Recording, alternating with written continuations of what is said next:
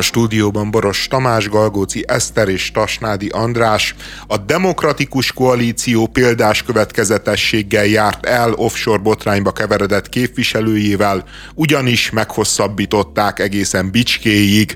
Rászné földi Juditot parlamenti képviselővé léptették elő. Hogy is mondta Orbán Viktor? Boldog karácsonyt!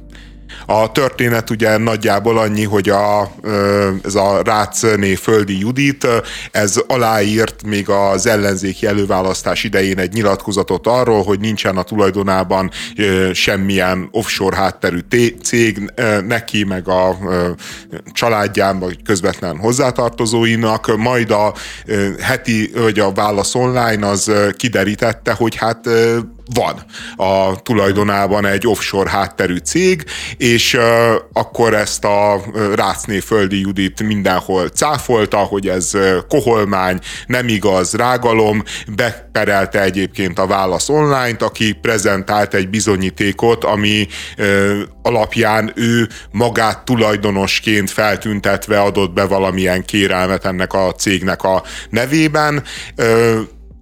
Ezután az történt, hogy eltűnt egy időre a közéletből, eltüntette a Facebook profilját, majd újra megjelent, és, és folytatta politikai tevékenységét, mintha mi sem történt volna, és közben a Válasz Online ellen meg felbérelte a Schiffer Andrást, hogy járjon el, és egy millió forint sérelmi díjat követelt magának az újság állítólagos hazugságáért, majd a magyar bíróság megállapította, hogy nem volt hazugság, valóban megalapozottan állította a Válasz Online online, hogy egy offshore hátterű cégnek a tulajdonosa ez a hölgy.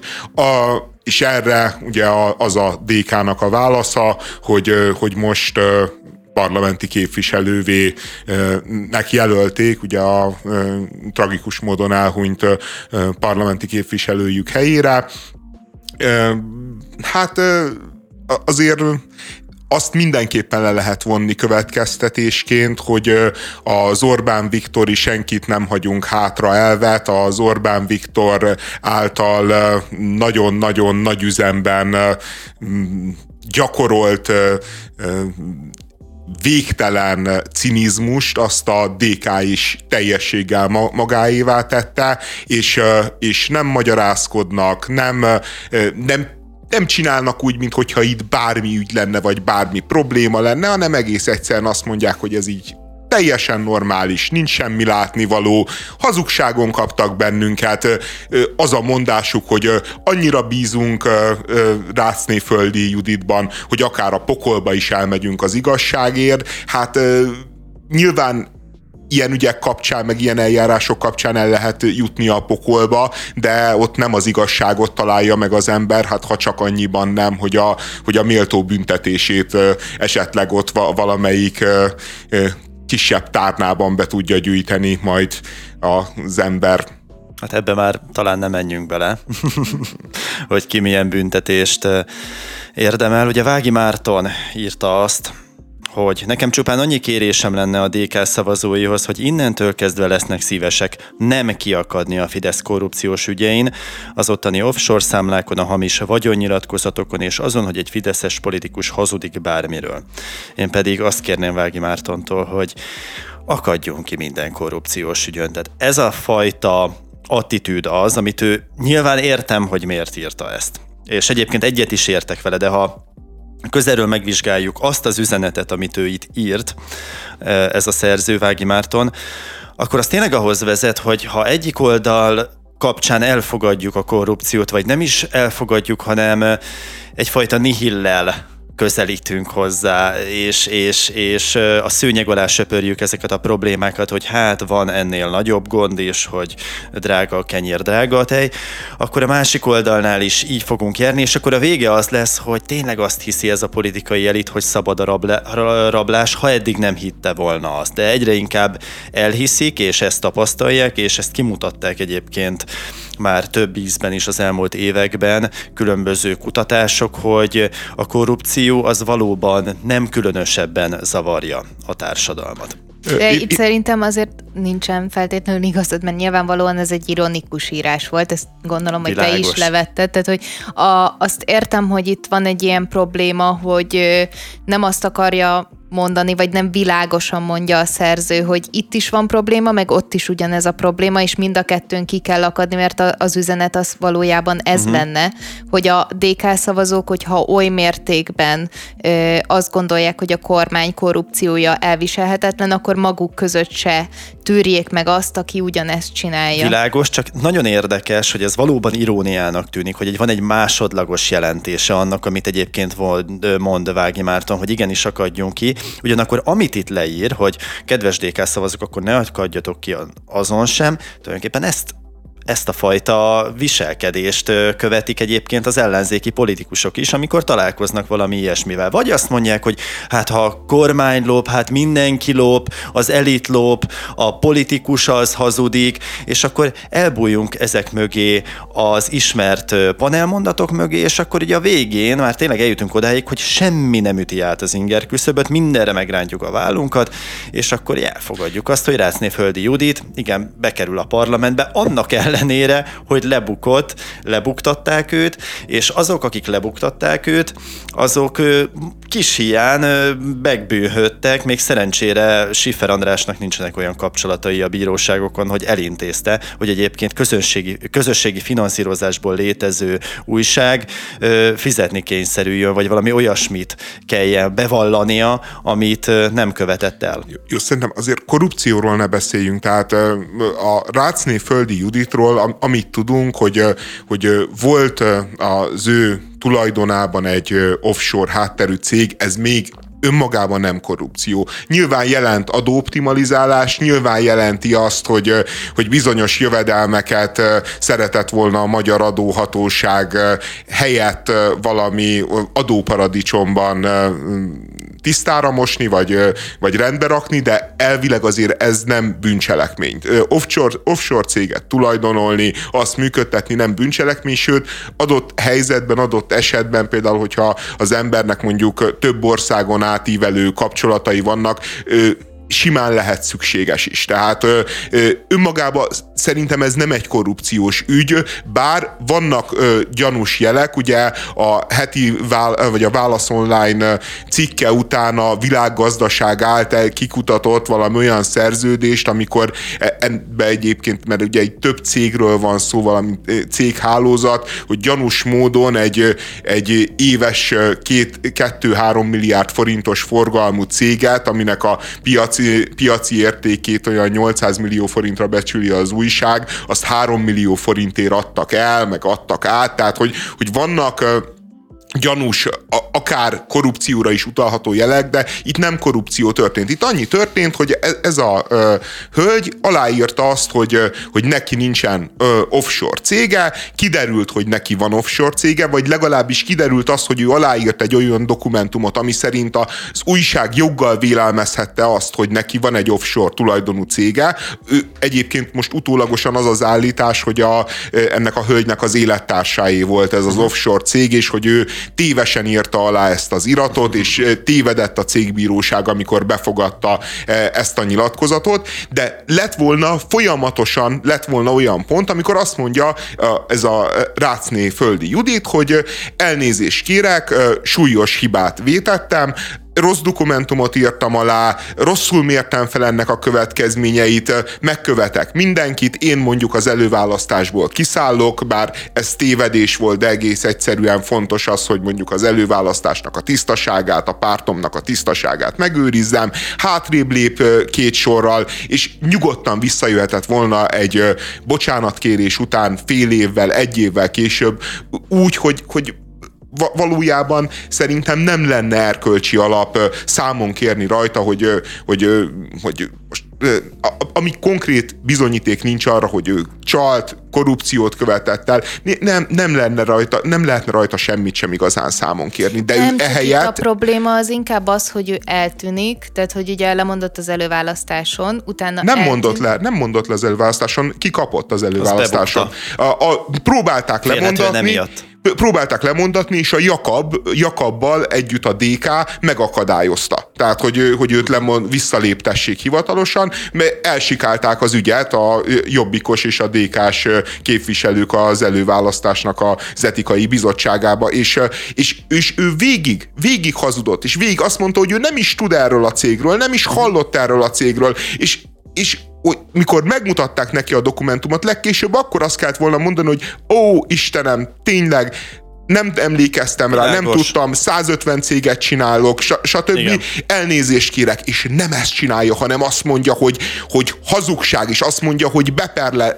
beperellek benneteket, és, és megbízza a Schiffert, aki az egyik legjobb ügyvéd ebben a szegmensében a jognak, hogy, hogy, hogy ezt a válasz online ezt leckésztesse meg. És ez az, ami hát ö, tényleg fideszes tempó. Tehát, hogy e, ez, ez az, amit a ö, Fidesztől látunk minden egyes helyzetben, hogy így nem hajlandóak egy másodpercre se. Egy másodpercre se, amikor akár még érthető is lenne a hibájuk, a ö, tévedésük, nem hajlandóak elnézést kérni, hanem nemzetáruló, ö, sorosista, egyből támadnak, egyből a torkára mennek az embernek, és a DK pontosan így működik, pont így működik, egy az egybe. Tökéletesen egyetértek, mert sokkal fontosabb az, hogy Sorosista és Brüsszel és az üzenet és maga a harc, maga a háború az sokkal fontosabb annál, mint egyébként mi lesz a harcnak, a háborúnak a kimenetele. Tehát az, hogy mit döntött a bíróság, az egy apró betű a végén,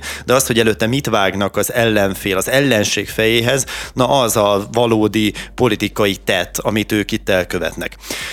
Jogi értelemben igazad van, hogy ez nem korrupció, vagy nem tekinthető korrupciónak, de tágabb értelmében, ezért kérem, hogy ne jogászkodjunk, tágabb értelmében az, hogy valaki adó ügyeskedésben vesz részt, aztán a lebukást követően pedig tagad, nálam igenis fedi egyébként a korrupciót, és korrupt politikusnak fogom mindig is hívni Rácné Földi Juditot. Lehet, hogy ez egy ilyen eposzi jelző lesz majd az én használatomban mindig a neve előtt. Varjú László egy nyilatkozatát idehoznám Judit Székesfehérváron sokszor megmutatta, hogy milyen egy igazi ellenzéki politikus, de az országos politikában is bizonyította, hogy az Orbán rendszer kérlelhetetlen ellenfele. Közösen kezdtük el a sporttámogatásokkal kapcsolatos korrupció felderítését, hiszen éveken át pereskedtünk azért, hogy kiderüljön, mire költötte az Orbán Viktor által alapított felcsúti utánpótlás nevelésért alapítvány a TAO pénzeket. Tehát olyan szinten szemérmetlen a DK, hogy egy ilyen ügyben nem lapítanak, nem sonyítanak, nem csukják magukra az ajtót, hanem amit te is mondtál, ez a, ez a fajta ellentámadás, hogy rögtön perelünk, rögtön kitoljuk az arcunkat a plakátokra, rögtön korrupcióról beszélünk, és Rácnéföldi Judit esetében kimerjük mondani azt, hogy korrupció ezt a szót, aki harcol a korrupció ellen, nem pedig azt, aki részt vesz benne, mert Ebből is látszik, hogy a demokratikus koalíció csak úgy, mint a Fidesz, a saját táborával kommunikál. A saját tábort kell meggyőzni, egyben tartani, és én olvastam olyan kommentet, ahol valaki egyébként ezt beírta, hogy ö, ö, Varjú László előző, az előfelolvasott idézete alá, hogy az offshore cége megvan még Rácnéföldi Juditnak, és rögtön jött egy DK-s, tipikus DK-s válasz, ezt is csak a Fidesz találta ki.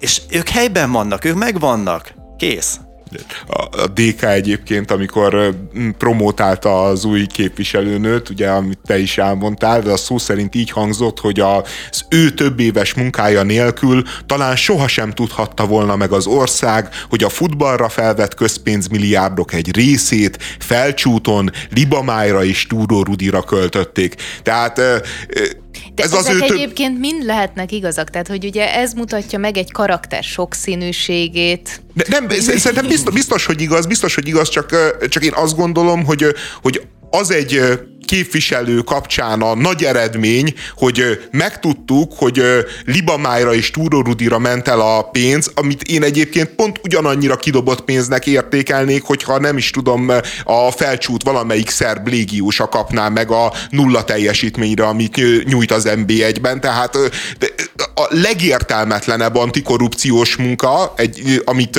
fel tudnak mutatni érvként, hogy ez a nő, aki a nagyon-nagyon alkalmas ember arra, hogy parlamenti képviselő legyen, mert hosszú évek munkájával megtudtunk azt, hogy felcsúton herdálják a pénzt. Hát szerintem tíz éve nincs olyan ember az országban, a Fidesz szavazókat beleértve, akik számára ebbe bármi meglepetés lenne. És ő ezt kutatta ki tíz év alatt. Tehát, hogy olyan, mint egy, nem tudom én, egy nyelvész, aki tíz évig dolgozik, és aztán felfedezi a végén, hogy létezik a finugor magyar rokonság. Hát nem tudok azért ehhez tapsolni. Tehát, hogy én, én úgy tudtam, hogy ezt már kikutatták, én úgy tudtam, hogy ez már, ezen már túl vagyunk ezen a felismerésen, és, és így kell el, eladni a jelöltet, hiszen ö, neki is van egy kvázi korrupciós botránya, és így kell el, eladni a jelöltet, mert egyébként a másik dolog, amit el tudnak róla mondani, hogy ö, Földi Judit ezentúl évek óta kiemelten foglalkozik a Lombik programmal kapcsolatos kérdésekkel és az érintett családok támogatásával. Az egyik esetben elmondják, hogy Túró Rudi meg Libamáj, itt meg el nem mondják, hogy a Lombik programmal kapcsolatban egyébként ő mit képvisel, mit gondol, mit szeretne, mert, mert a Libamáj meg a Túró Rudi az egy átélhető dolog a magyar ember számára, ők úgy gondolják, de a Lombik program, hát ott, ott biztos jót képvisel a Földi Judit. Hát én... Mondjuk ebben, tehát hogy így választói szempontból nézve igazuk van. Tehát, hogy hát... kevésbé átélhető az a történet. Egyébként szerintem kifejezetten hasznos a Lombik programmal foglalkozni Magyarországon. Ma nem sokan szoktak kiemelten nem, ezzel nagyon, kezdeni nagyon, bármit nagyon fontos, is. és borzalmas állapotban vannak a, a magyar Lombik programok, meg a lehetőség egyáltalán, hogyha valaki gyermeket ilyen módon szeretne létrehozni, de, de, de miért nem mondanak ennél konkrétumokat? Tehát az, hogy, hogy a libamáj... De én ezt értem, én, csak hogy itt, tehát most valójában igen, de, de te azért érted, mert politikai nem, kommunikáció, de, de engem nem érdekel a politikai kommunikáció, hát én, én, én nem akarom őt megérteni, hogy ő hogyan akarja átverni az embereket. Értem, hogy te ezt érted, értem, hogy szerinted ez helyes, ja, szerintem én nem, azt nem mondom, helyes. hogy helyes, bocsánat, én azt gondolom, hogy most, tehát hogy nagyon sok mindenért lehet a, a DK-t úgy önmagában szídni, csak azt gondolom, hogy ahogyan az elmúlt évtizedekben a politikai kommunikáció működött Magyarországon, ez sajnos egy beleillő tendencia, és nem a DK-nak a sajátos hibája. Igen, aki megbukik, azt előléptetik, ez most a trend.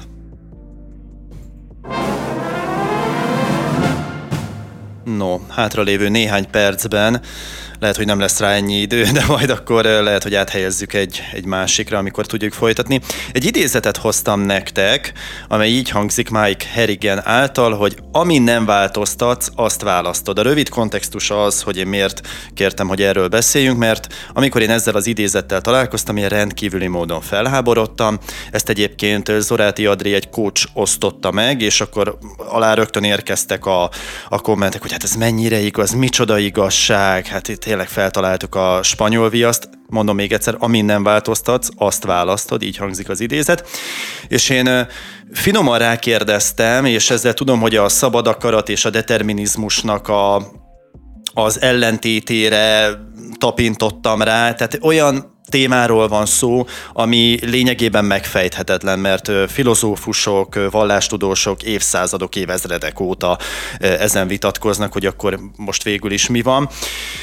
Mert az idézet alapján akárhogy nézzük, elvileg mindenen tudunk változtatni, mert ugye a választásba feltételezhetünk egy akarati tényezőt, egy tudatosságot.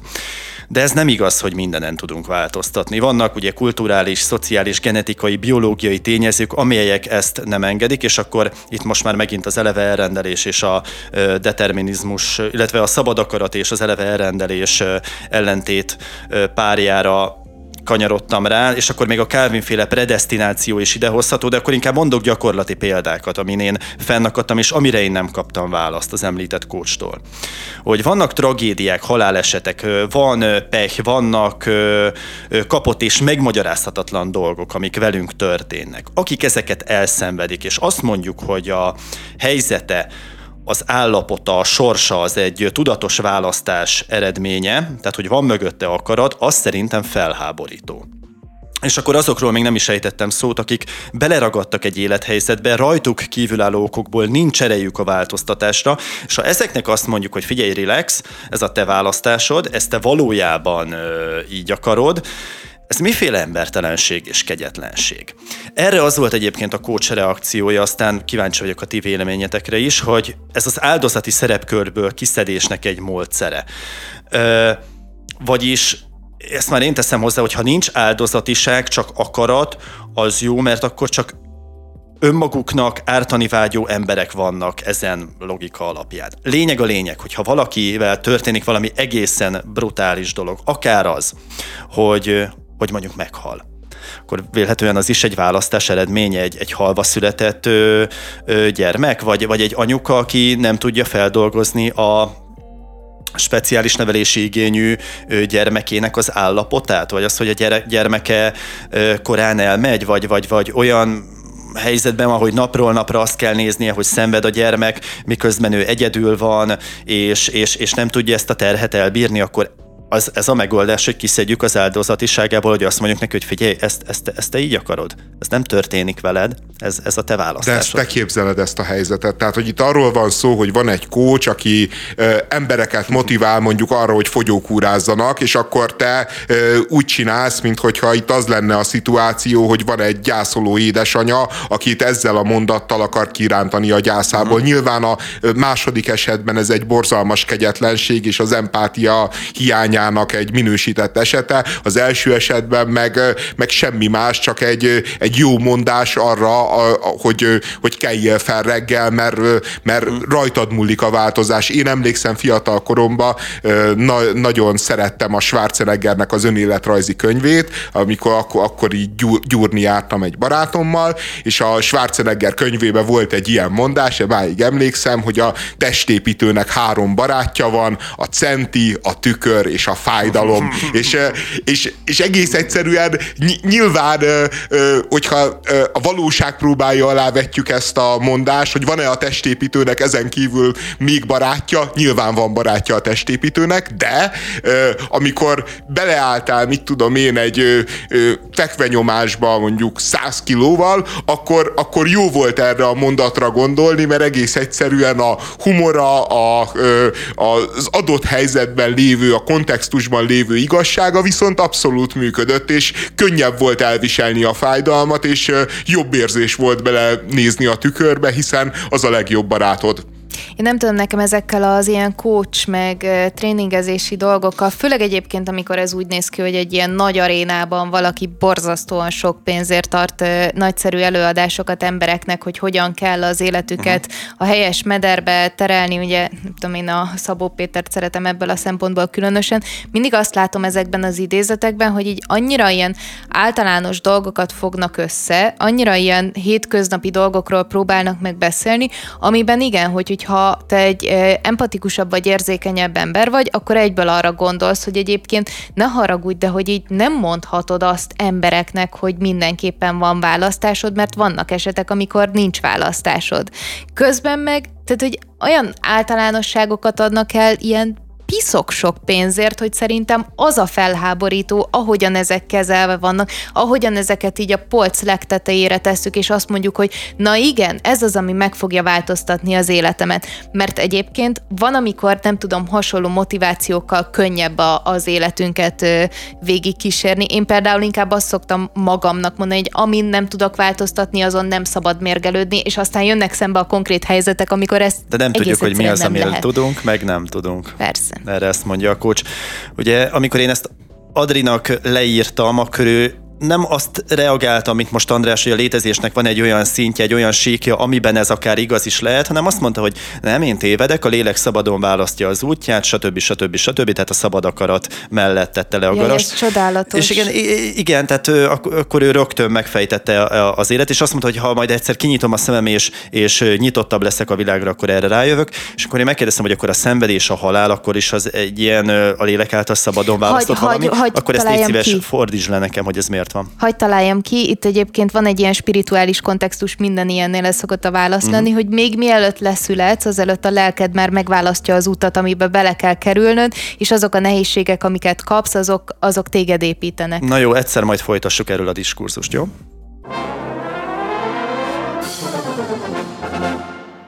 Netfit nem, nem egy új streamer oldal jelentkezik be Magyarországra, a betűszó a Nemzeti Egységes Tanulói Fittségi Tesztet rejli, rejti. A 2014-15-ös tanévben bevezetett teszt részben áll fizikai gyakorlatokból, valamint ö, ö, áll egy testtömegindex felmérésből. Ezekből az adatokból mérésektől függően három vagy négy fittségi karakterbe sorolják a tanulókat, így segítve ezzel szakemberek munkáját, akik ezeknek megfelelően egészségügyi ajánlásokat tudnak tenni országos és regionális szinten. A gyakorlat visszásságára azonban többek közt a nőklapja is felhívta a figyelmet, nem reprezentatív kutatás alapján, ugyanis azt találták, hogy az, ahogyan különböző iskolákban elvégzik a mérést, gyakran testszégyenítésbe csap át a legkitettebb korosztályban. Mindenből verseny van, ezen azért ne lepődjünk meg, és érezzük szerintem ennek az atmoszféráját, hogy a kapitalizmus potmétere lassan már a csúcsra van tolva. Ez egy öreg, örök dilemma szerintem, hogy egyre több lehetőségünk van dolgokat megmérni, egyre több mérőszámunk van, de ezzel együtt egyre nagyobb a verseny, vagy talán ennek köszönhetően egyre nagyobb a verseny, hogy egyre több dologban tudjuk összemérni a tudásunkat, a képességeinket, és az most független attól, hogy azok hozott, genetikailag hozott attribútumok, vagy pedig azokat magunkra vettük. A mérőszámok összehasonlítást eredményeznek, ez elkerülhetetlen. Az összehasonlítás pedig szorongást von magával.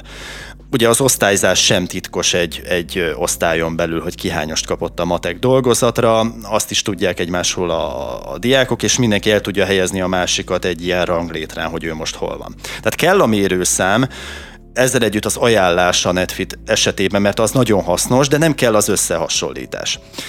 Hogyan lehetne ezt kiküszöbölni? Ö, utóbbira a megoldás lehet az, ha, ha van egy empatikus, türelmes, szolgálatkész, szeretetteljes tanár, aki ezt belátja, érzékeli, és olyan módon adja, osztja ki ezeket az ajánlásokat, hogy azt a többi diák, vagy mondjuk a többi szülő nem hallja.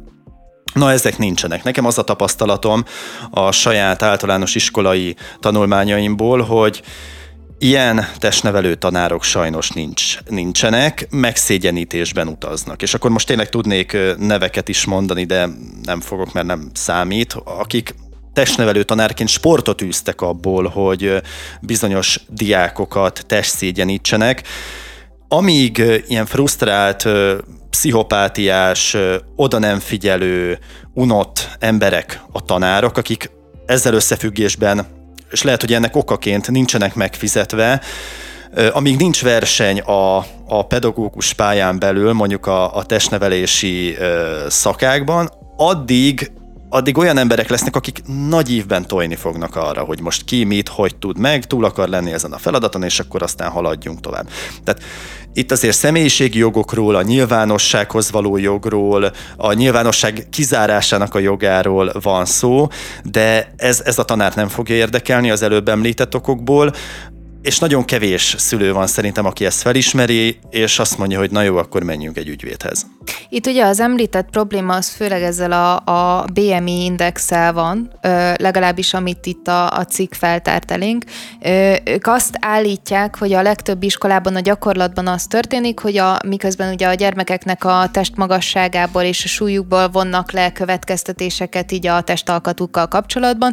Ez gyakran mindenki előtt történik, és akár erős kritikai megjegyzések is követik ezeket. Erről a... beszéltem, igen. Igen, csak hogy így konkretizáljuk ezt az uh-huh. egészet.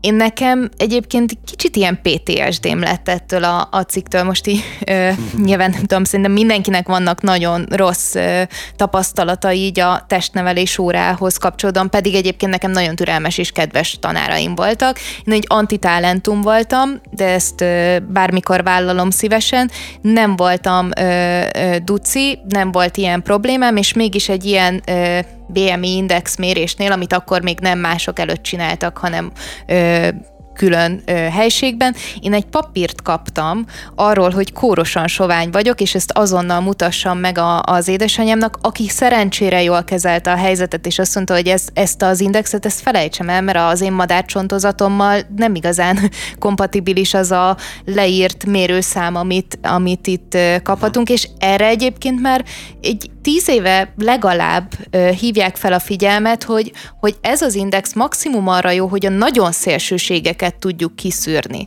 Tehát, hogy, hogy nincsen ilyen általános testmagasságból Tehát és súlyból látjuk kívülről is érték. mérőszám nélkül is, ha valaki kórosan sovány vagy kórosan elhízott. Valóban, de hogy, tehát, hogy, hogy én nem tudom, 14-15 éves voltam, amikor ezt megkaptam, én rettenetesen éreztem magam, már úgy, hogy egyébként ez tényleg egy szűk közegben történt kommentár volt, és nem tudom elképzelni, hogy ma mit élnek át gyerekek, hogy ezt egymás előtt hallgatják.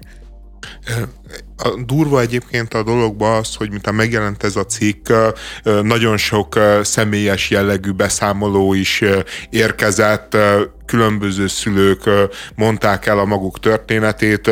Volt olyan hölgy, aki beszámolt arról, hogy a gyerekének a pokol, pokol volt minden testnevelés óra, mert azt hiszem, hogy talán ducib volt, vagy ilyesmi. Ő azt, azt írta, hogy volt, hogy sírva könyörögtem, hogy segítsen valaki, mert féltem, hogy öngyilkos lesz már, mint a gyermeke. Azt mondták, három hónap múlva tudnak idő, időpontot adni.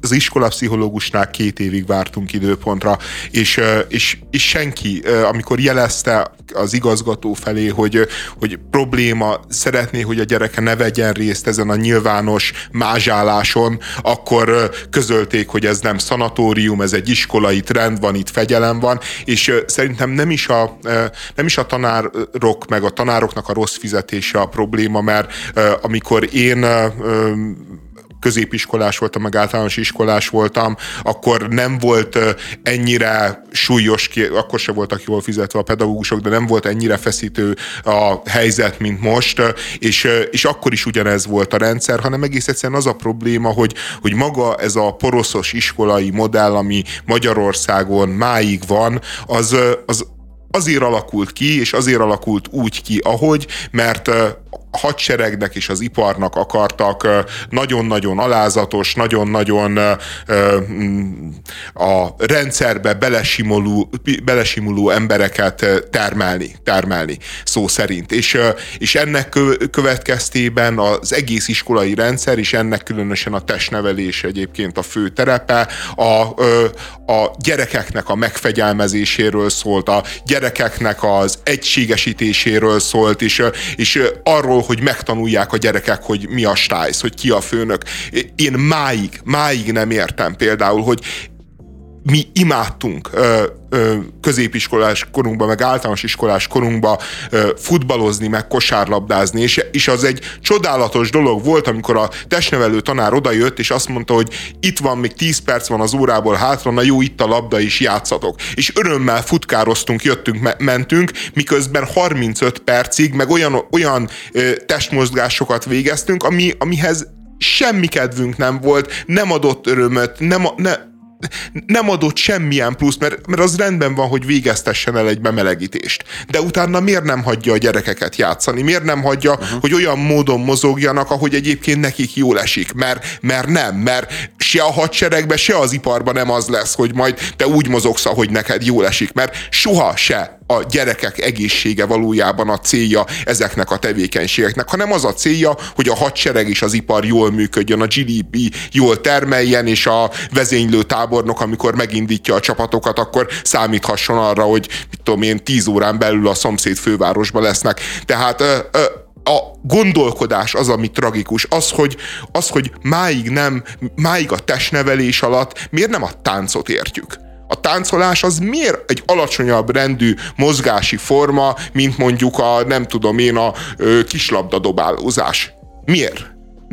Azért, mert a tánctéren a test... majd táncot lejtesz az ellenség előtt, vagy oda dobsz egy aknát. Igen, meg a testnevelő tanár úr a, táncolni nem tud, de viszont a kislabdadobásnál el tudja magyarázni, hogy azt hogyan kell eldobni. Tehát, hogy az egész struktúra rossz, és az, az a szörnyű, hogy, hogy máig olyan az oktatási rendszerünk, hogy, hogy, hogy aki, ami a célja lenne, ugye, ugye ezek egészséges, éplelkű, és szerintem a legfontosabb célja ez az oktatásnak, hogy akik kikerülnek abból a ö, ö, világból, nyilván valamilyen kultúrát, valamilyen ismeretanyagot szedjenek magukra, baromi fontos. De szerintem a legfontosabb, hogy egészséges pszichéjű, egészséges lelkületű emberek legyenek.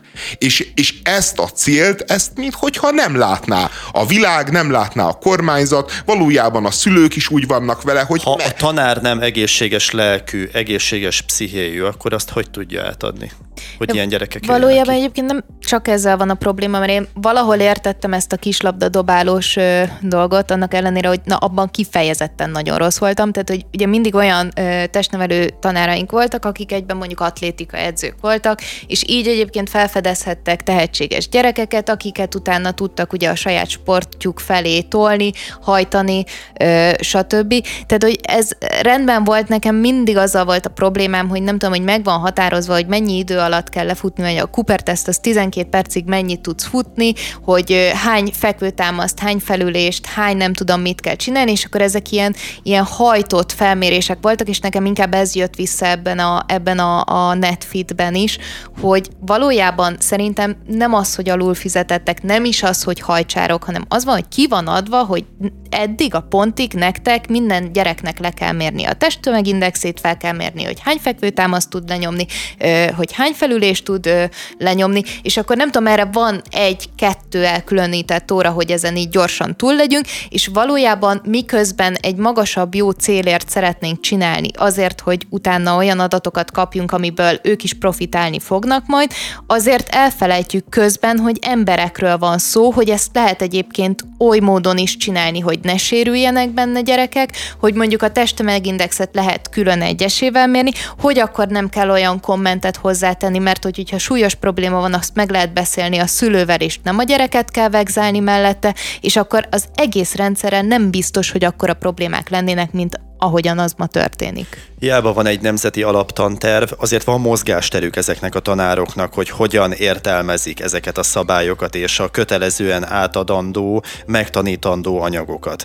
Nem kell azért Mr. Keatingnek lenni a holdkörtők társaságából, tehát nem egy szélsőséges ideál, ideáltipikus példát kell idehozni, de, de az a fajta mozgástér, ami elmozdíthat egy tanárt a az empatikusság, a szeretetteljesség irányába, az, hogy egy adott anyagot feldobjon, érdekessé tegyen, vagy mondjuk ne felmérje a kislabdahajítás 15. alkalommal, hanem, mert mondjuk neki az a mániája az atlétika, és most megint személyes példákat hozok be, saját frusztrációimat, hanem mondjuk tényleg kihajtja őket, hogy tessék, akkor focizzatok, játszatok, mert azzal is mozognak, azzal is jól érzik magukat, friss levegőt szívnak. Tehát megvan az a mozgástér, hogy ők egyébként jó tanárok legyenek, ehhez képest ö, ahhoz, ahhoz tényleg energia kell, ahhoz egy, egy tiszta lélek kell, egy, ö, egy, egy olyan romantikus hozzáállás kell az oktatáshoz, ami nagyon hamar kiveszik belőlük abban a közegben, amiben, én mondom még egyszer, bár ti elhárítjátok ezt a tényezőt, de alul fizetettek,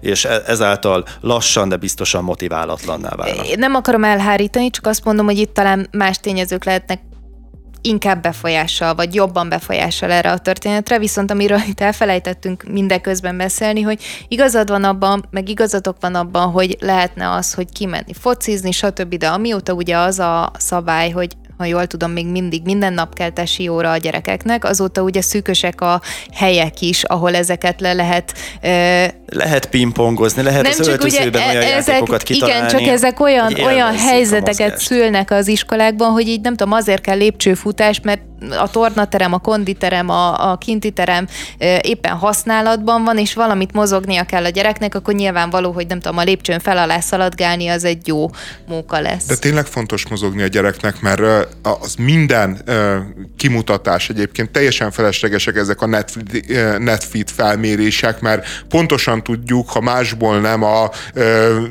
felnőttek egészségügyi állapotából, hogy borzalmas állapotok vannak Magyarországon, és borzalmasan romlanak ezek az egyébként borzalmas állapotok. Tehát, hogy nyilvánvalóan változtatni kéne a mindennapos testnevelés, nem egy rossz ötlet szerintem mint ahogy bármi, ami e felé mutat, de hát miért nincsen egészséges táplálkozásról szó? Miért nincsen mondjuk kevesebb ja, ja, stresszről szó? Ízesítőket ami... már kivették ugye a menzáról, tehát már azóta nem lehet sót rakni Jó, az de, ételbe. De, de, bo, de bo, tényleg borzalmasak a menza ételek, amivel szintén hát a gyerekeinket tápláljuk. Tehát, hogy, hogy egész egyszerűen tényleg olyan állapotok vannak, és azt érzi az ember, hogy, hogy, hogy az ilyen hülyeségekre, hogy na mérjük fel, mi csináljunk egy 500. felmérést, tudjuk meg 500 szorra is, hogy milyen rossz a helyzet, legalább fontoskodhatunk egy sort, aktákat tologathatunk, esetleg egy konferencián beszámolhatunk erről, vagy a miniszter úrnak tehetünk egy jelentést, és, és akkor majd minden rendben lesz. És, és nem jut el az egész a cselekvésig addig, hogy, hogy feltárjuk, hogy itt tényleg nagyon-nagyon komoly problémák vannak, és a problémának az egyik része az, hogy folyamatosan felméréseket meg papírokat gyárt az államhatalom, ahelyett, hogy megoldaná mondjuk a normális étkeztetését a gyerekeknek, vagy megoldaná azt, hogy, hogy mondjuk időn kívül elég grund legyen, meg nem tudom, mi, ezer dolgot szoktak mondani, ami... Grund. Igen, mert, mert régen ugye a, a grundokat adták meg a, a, a, a tömegsportnak nagyon, a bázisát. Nagyon kifejezés volt, bocsánat, ja, de nyilván, nyilván, de ez már az én fiatal koromban is boomer kifejezés volt, csak azért mertem így használni. Na mindegy, tehát, tehát hogy nincs, nincs valójában szembesülés, nincs a megoldásra akarat, csak ez a sírás-rívás van, meg, meg a felmérések és az aktatologatás. Mondjuk egyébként hozzáteszem, hogy itt egy tök jó javaslatot letettünk mi is az asztalra, hogyha esetleg olyan feladatokat kapnának a gyerekek, amiket valóban élveznek, és azt látják, hogy a mozgás az nem egy kínszenvedés, az nem egy teszt, egy, nem egy stressz, hanem szórakozás a barátaimmal, akkor lehet, hogy a későbbiekben is többet mozognának.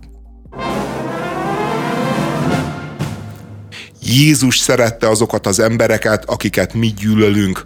A vitathatatlanul igaz állítás a Super Bowl ö, ö, kavart botrányt, ahol egy reklámfilmben hangzott el. A tételmondat előtt olyan fényképeket láthattunk, ahol hétköznapi emberek éppen valamilyen dühött konfliktusban állnak egymással, legtöbb esetben valamilyen tüntetésen. A ö, kétfajta reakció érkezett a, erre a reklámra, aminek hát én azt gondolom, hogy ilyen kifejezetten felemelő, meg, meg kedves üzenete volt, és, és abszolút szembe tartott mind a két politikai szélsőségnek a narratívájával. Az egyik az a Ocasio Cortez volt, ugye a baloldali radikális képviselő, aki úgy kommentálta ezt a reklámot, hogy szerintem Jézus nem költene több millió dollárt arra, hogy a Super Bowl-on tetszetős fényben tüntesse fel a fasizmust, mindjárt a fasizmust de a jobboldali radikálisok egy Turning Point nevű szervezete azt írta, hogy a reklám a liberálisoknak szól, és valójában vókista csalók állnak mögötte, akik a modern korszak kereszténységének egyik legrosszabb változatát képviselik. Én azt gondolom egyébként, hogy a, a reklám tökéletesen elérte a célját, csak nem éppen úgy, ahogy azt szerette volna, tehát ő egyesíteni akart mindenki. gondolod? Hát mert egyesíteni akart, azt akarta mondani, hogy tudod, ne utáld a másikat, és akkor itt nem sikerült hiszem. végeredményben is a két tábort egyesítenie a közös gyűlöletkép alapján. Tehát most őket utálják, de legalább ezt egységesen csinálják. Annyival egészíteném ki ezeket, hogy ugye a következő három évben egy milliárd dolláros, többnyire ismeretlen forrásból támogatott kampányban reklámozzák majd Jézust az Egyesült Államokban, tehát egy ilyen újra brendelés történik. Ők mind azt szeretnék, hogy a Biblia Jézusnak a mai kultúrában is ugyanolyan jelentősége és hatása legyen, mint a 2000-es évek előtt volt, mondják ezt a kampány indítói. Jézust hitelesen szeretnék bemutatni a piacon is, ahogy a Bibliában is szerepel. Ugye a szélsőjobbosok megjelentek a kampány mögött, ez zavarta a baloldaliakat. Ezek a szélsőjobbosok korábban LMBTQ ellenes szervezeteket támogattak, a, illetve a jobboldaliaknak pedig az volt a dühe, hogy Jézust például latinamerikai menekültként állították be, mivel ezáltal a szervezet szerintük a baloldali nézeteket népszerűsíti a migráció és az etnikai diverzitás kérdésében. Az, hogy itt összehozzák a nemzetet Jézus neve alatt, illetve egy szentvallás alatt, az, az, az nyilvánvalóan egy illúzió volt a részükről. Tehát én sem gondolom, vagy én nem gondolom azt, hogy ők azt hitték, hogy majd két ellentétes tábort itt össze Nyilván. tudnak csődíteni. És, és lehetséges, hogy számoltak azzal, hogy majd mindenki fújni fog rájuk. Mert egyébként ez, ezek nem jól sikerült kampányok voltak, tekintve azt, hogy egyébként mennyire sokba kerültek ezek a reklámspotok, 21 millió dollárról beszélnek. Tehát itt azért fél percenként 5 millió dollárt is ki kell fizetni egy ilyen Super Bowl reklámnál. Tehát biztosra mentek. Az, hogy ekkora port kavart, az viszont mindenképpen segíti az ügyüket, és én azt gondolom, egyáltalán az, hogy Jézus nevének a a behozatala újból a köztudatba, vagy akár a reklámiparon keresztül való népszerűsítése, az, az már egy olyan lépés, hogy itt bármilyen reklámot legyárthattak volna, az, az tuti, hogy, hogy kicsapja a biztosítékot sokaknál. Tehát ha, ha azt nézzük, hogy a rossz reklám is reklám, ugye Gábor Zsazsának tulajdonítják ezt a mondást, akkor ők elérték a céljukat. Hát, szerintem ez egy nagyon jó reklám. Ne, nekem végtelenül imponált ma, maga a reklámnak az üzenete is ö, szerintem abszolút imponáló volt, tehát ö, jó volt látni azokat a ö, fekete-fehér, tényleg ilyen megrázó képeket, ahol különböző tüntetéseken a rendőrök nekifeszülnek feketéknek, fehéreknek, feketék-fehérek egymásnak, amerikai lobogós, trash, ilyen rednek arcok, ilyen városi libernyákoknak, és, és így feszítette ezeket a képeket, az a polgárháborús gyűlölet, ami, ami ott izzik nem csak az Egyesült Államokban, hanem Magyarországon is, és, és a végén ez a lez lezárás, hogy, hogy Jézus szerette azokat az embereket, akiket mi gyűlölünk, az szerintem elképesztően üt, és elképesztően imponáló, hogy van egy olyan szervezet, aki aki kimer lépni a maga komfortzónájából, kimer lépni a maga törzsi keretei közül, és, és lerakni egy olyan reklámot, ahol, ahol a Jézus az latin-amerikai menekült. És egyébként ugyanők lerakták azt a reklámot, ahol Jézus az egy cancelezett influencer volt. Nyilván az meg a baloldaliaknak nem tetszett, és azt hiszem, hogy Jézusnak egyébként az egyetemessége, meg, meg a a Jézus által közvetített üzenetnek a fontossága pont, pont azért érthető nagyon, mert ennek a két elmebeteg szektának annyira csípi a szemét. Tehát, hogy, hogy itt azért létezik ez az összefüggés, és, és, és ezt, ezt tényleg nagyon erőteljesen mutatták meg, és nem tudom, hogy hány millió dollárba került ez a reklám, de szerintem minden fillérjét megérte, mert végre legalább szembesülnek emberek a, a maguk véleménybuborékjain belül, hogy, hogy létezik azért egy harmadik álláspont. Tehát, hogy nyilván van a egyik törzsnek álláspontja, nyilván van a másik törzsnek álláspontja, és, és ezen kívül is van azért egy komplett univerzum, ami egyébként fogyasztható, normális, és, és egyébként ezerszer élhetőbb, mint a másik kettő világ. Nekem a reklámról ugyanez volt a, a gondolatom, hogy egyébként nem sikerült feltétlenül rosszul, szerintem kifejezetten nagyon jól se, de hogy közben meg itt nem akarunk utána nézni, meg mögé nézni a szervezetnek, ez nagyon érdekes, András.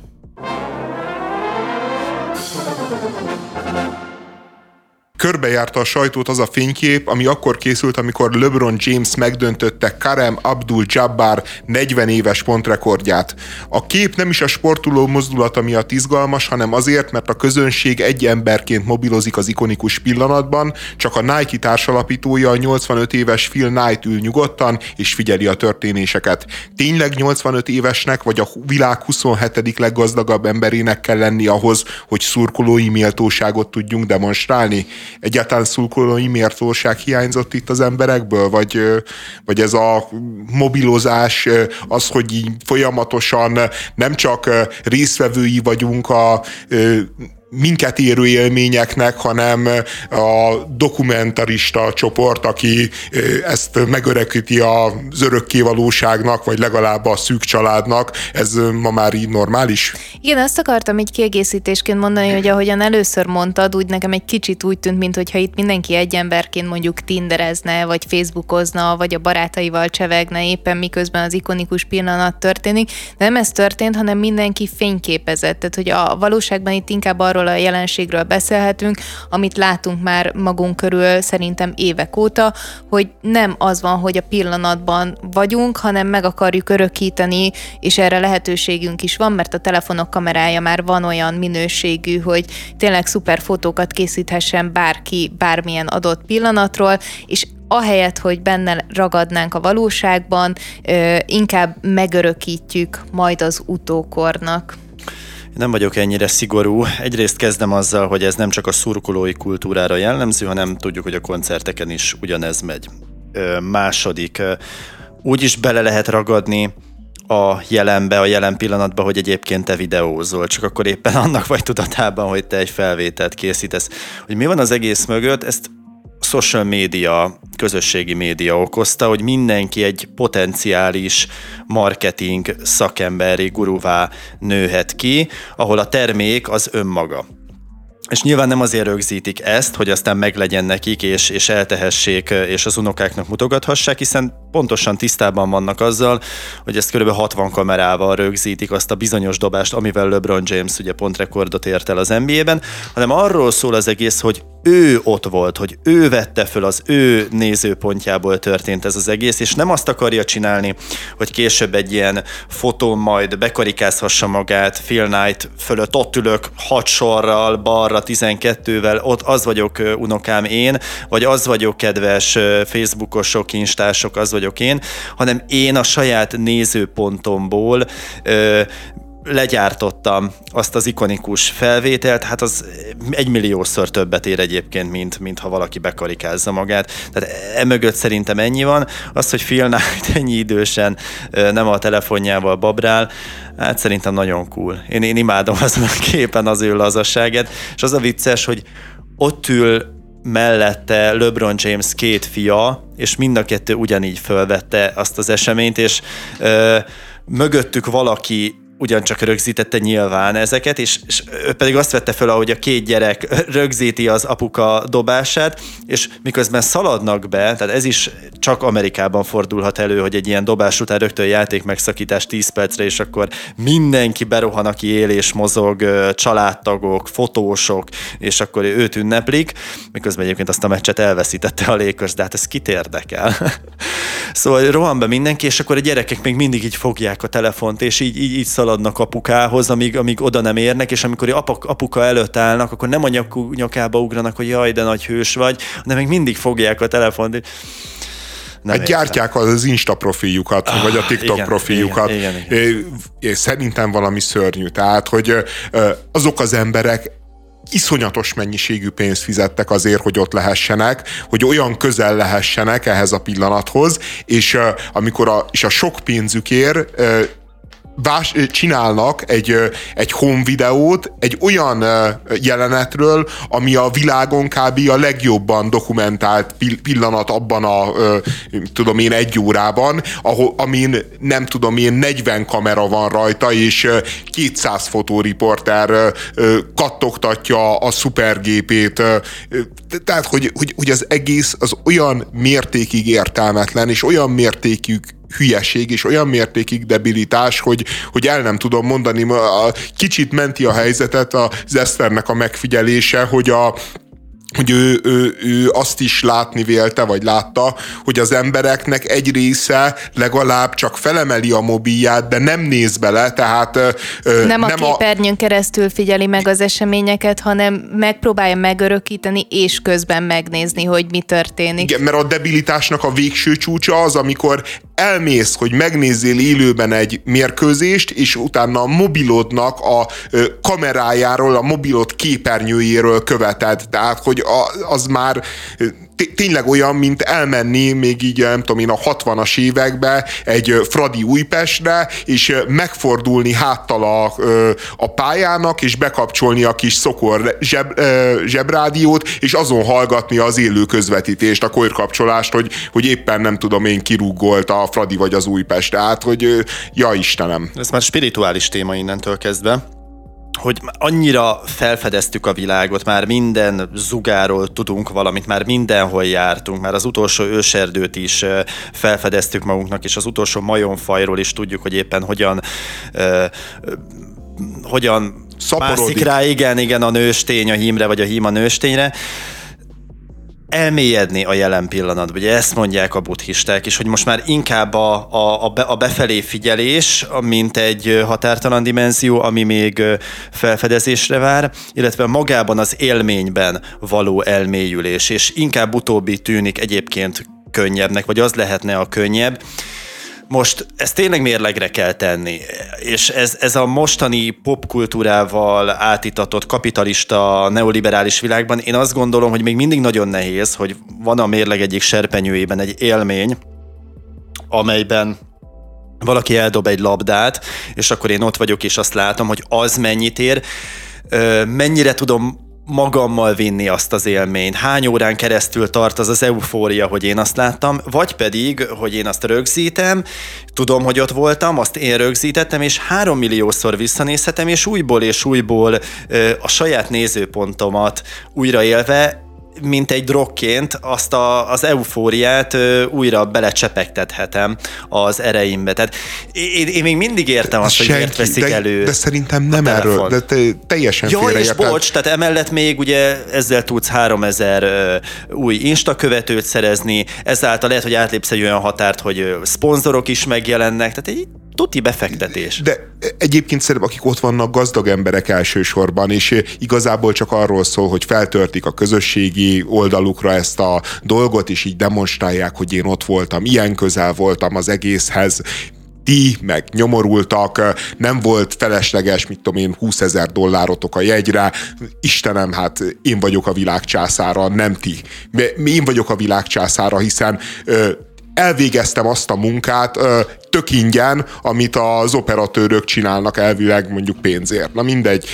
De a... ez a, egyébként most én azt nem értem, hogy ez, e, ez alapján, a kép alapján szeretnénk a gazdagokat kritizálni, akik meg tudják Abszolút. venni, és ezért fel tudják tölteni a social media felületükre a, a történéseket, vagy szeretnénk arról a nagyobb általános képről beszélni, hogy valójában minden egyes pillanatban ott van egy eszköz a kezünkben, amivel rögzíthetünk bármilyen pillanatot. Ugye ez az újdonság, mert ameddig nem tudom, 50 évvel ezelőtt picit macerásabb volt beállítani a fényképezőgépeket, és ez nem volt mindenkinek a, a zsebében, és nem volt minden pillanat megfelelő arra, hogy én ö, el tudjam kattintani a kis gombomat. Most már erre mindenkinek lehetősége van, és ilyenkor mindig van egy ilyen átbillenés, vagy én azt gondolom, hogy mindig, amikor egy ilyen technikai újdonság, és ö, most már nyilván egy nem tudom, nagyjából egy évtizede velünk vannak a fényképezős telefonok, de hogy így van egy ilyen újdonság, egy felívelés, amikor mindenkinek minden használnia kell, majd aztán rájövünk, hogy az hol káros a mi életünkre, és én amúgy ö, azt gondolom, hogy, hogy egyre többen fognak magukba fordulni, vagy legalábbis így letenni ezt az eszközt, aki pedig nem, az meg megérdemli, nem? Hát szerintem meg mindenki függő lesz, nem lehet letenni ezt az eszközt. A, ami még érdekesség volt ez a csúcsdöntés kapcsán, ugye tudni kell erről a csúcsról, hogy ez nagyon-nagyon sokáig megdönthetetlennek tűnt, és most a LeBron James rekordja tűnik megdönthetetlennek, mert nem pusztán az kell, hogy valaki fantasztikus és elképesztő játékos legyen, hanem az kell, hogy valaki fantasztikus és elképesztő játékos legyen 15-20 éven keresztül. Tehát, uh-huh. tehát valami hiperszónikus teljesítmény az, amit akár a Karem Abdul-Jabbar, akár a LeBron James lerakott az asztalra, és na, szerintem hát vicces, vagy talán inkább tragikus, nem is tudom, hogy mi volt, hogy ott odarángatták a Karem Abdul-Jabbart a, erre az eseményre, amikor megdöntötték az ő rekordját, és át kellett adnia egy labdát a LeBron Jamesnek, és így néztem a Karem Abdul-Jabbar fejét, hát azért azért ne, nem, ha boldogságról akarnék szobrot készíteni, akkor nyilván nem az ő arcát választom abban a pillanatban, mert nem tűnt azért különösebben boldognak. Annak Média ellenére... volt baja, nem azért, mert elvették a rekordját annak ellenére egyébként, hogy kapott egy végtelenül ízléstelen, de valami 400 gyémántot tartalmazó gyűrűt a Lakers-től, kvázi a 40 éves rekordjára emlékezve, Egyéb, az is milyen érdekes, hogy két Lakers játékos, hogy az egyik Lakers játékos adja át a másik Lakers játékosnak. Jó, de mennyi köze, a... Igen, de mennyi köze volt a Lakershez a, a rekorddöntés szempontjából a Jamesnek? Nem sok. Hát nem sok, de a végén lerakták a nagy pénzt, hogy a rekord náluk álljon be. Az is egy érdekes filozófiai kérdés egyébként, hogy, hogy az a pillanat, amikor megdönti a rekordot, és pont az a két pontos, az, az mennyivel fontosabb, vagy másabb, mint az összes többi abból a 38 ezer pontból, mert, mert szerintem mind a 38 ezer pont pont ugyanannyira kellett ez a rekordhoz, mint, a, mint az az utolsó. Tehát nem arról van szó, mint amikor beállítasz egy olyan csúcsot, hogy mondjuk 10 tízszer egymás után győzöl, és akkor a 11 lenne a rekord győzelem, és hogyha ott nem nyersz, akkor az elmúlt tíz győzelem az ugye elveszik, mert akkor, ö, akkor ö, újra indul az egész számláló, hanem itt valójában minden egyes pont pont ugyanannyit számít, mint az utolsó, és teljes kreténség ezt is külön ünnepelni, de ez tényleg csak ö, teljesen zárójelbe jegyzem meg.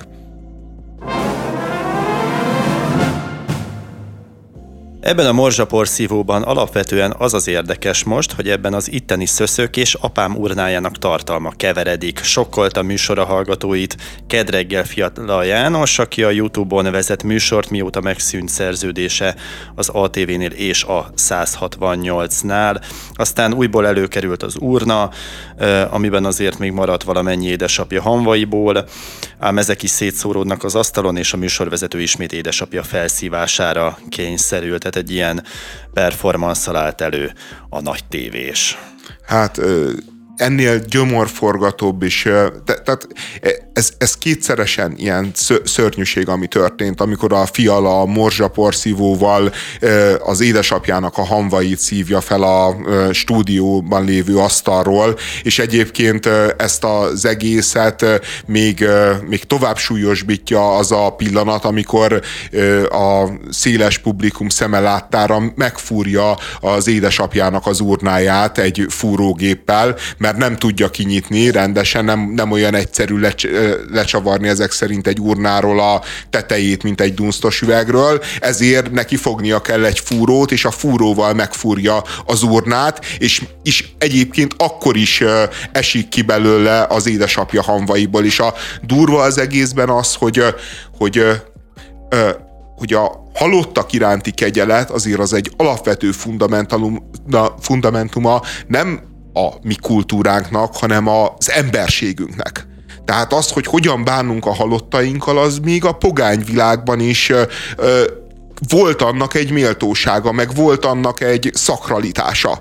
A, ö, fiala meg, meg mindent, mindent megtapos, és nem egy ö, valakinek a hullájával, valakinek a hamvaival, hanem a saját édesapjának a ö, hamvaival. Tehát ö, ö, itt, a, ö, itt az alapvető erkölcsi parancsot, hogy, ö, hogy, ö, hogy a ö, halottakat tiszteljük, meg az alapvető erkölcsi parancsot, hogy ö, tiszteljük apánkat és anyánkat, így egyszerre sikerül megszegni, és, ö, és min, mindezt egy ilyen undorító aljadék celepkedés keretében. Tehát a, a, a csávó, a fiala János, én, én soha nem értettem egyébként az ő kultuszát. Tehát, hogy egy ilyen végtelenül narcisztikus szörnyeteget láttam mindig is a ö, tévében vagy a rádióban, aki, aki ö, folyamatosan önmagára reflektál, folyamatosan egy ilyen sértett, sértődékeny,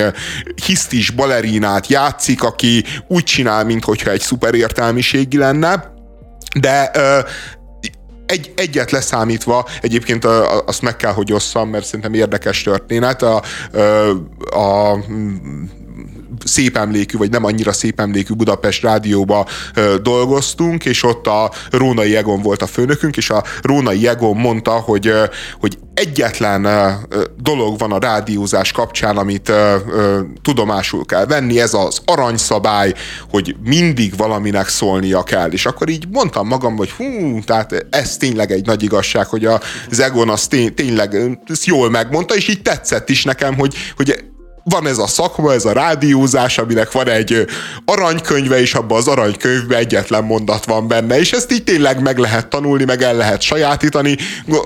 Azt éreztem, hogy hazaértem. Azóta és, beszélsz ilyen hosszan és sokat. Igen, az, igen. és, és, és, és ennek a, miután ez megtörtént, ennek a másnapján jött valaki, és meséli, hogy a fiala az összeveszett, talán a Rádió Q-ban dolgozott akkor, hogy összeveszett a Rádió Q-val, és ezért tiltakozás gyanánt, amikor elindult a műsora, valami fél órán keresztül nem szólalt meg. És akkor így gondolkodtam rajta, hogy van ez az aranykönyv, amiben van egyetlen szabály, és van ez az ember, aki ezt az egyetlen szabályt is megszegi, a hogy ez mennyire, hogy ez mennyire menő, hogy ez mennyire Aha. szuper, és, és, és hát látszik, hogy így a menőség meg a szuperség az valójában sohasem rock and roll, hanem mindig is egy, egy elrontott pszichoterápia volt, mert, mert eltelt, nem tudom én, 20-25 évehez képest, és, és, és egyre mélyebbre, mélyebbre, mélyebbre süllyed ez az ember.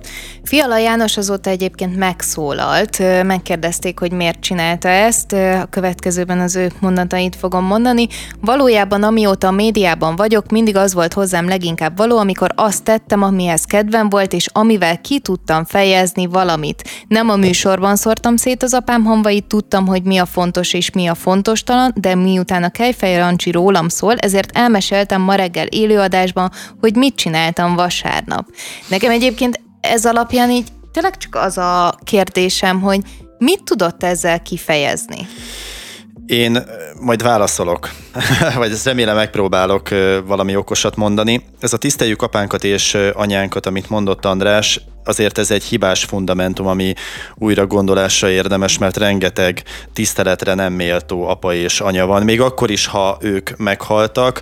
Egy minimumot nyilván be kell tartani, amit lehet, hogy átlépett itt Fia János, de az, hogy valaki meghal, még nem válik tiszteletre méltóvá. Én azt éreztem ebben az egész performanceban, amit ő előadott, és akkor most már lehet, hogy Eszterre, Eszter kérdésére kanyarodtam rá, hogy ő ezt valóban ilyen olcsó celepkedésként adja elő, ő már nagyon kiszorult a médiából, senkinek nem kell, nagyon-nagyon kevesen kíváncsiak sajnos rá, vagy nem sajnos rá, és az volt számomra rettentő kínos ebben az egészben, amikor kétszer is így megismételt, hogy ah, felporszívóztam apámat, felporszívóztam apámat, hogy meghozta az ítéletet, a mainstream média ítéletét arról, amit ő tett. Tehát amikor valaki tesz valamit, és, és már ö, ilyen, ö, nem tudom, hogy dollárjelek jelennek meg a szemén, vagy éppen így csorog a nyála, hogy na majd akkor mit fognak róla írni, és akkor ő elmondja a az összefoglalását ennek az egész performance hogy akkor igen, én felporszívoztam apámat, milyen, milyen elképesztő súlyos tettet követtem el.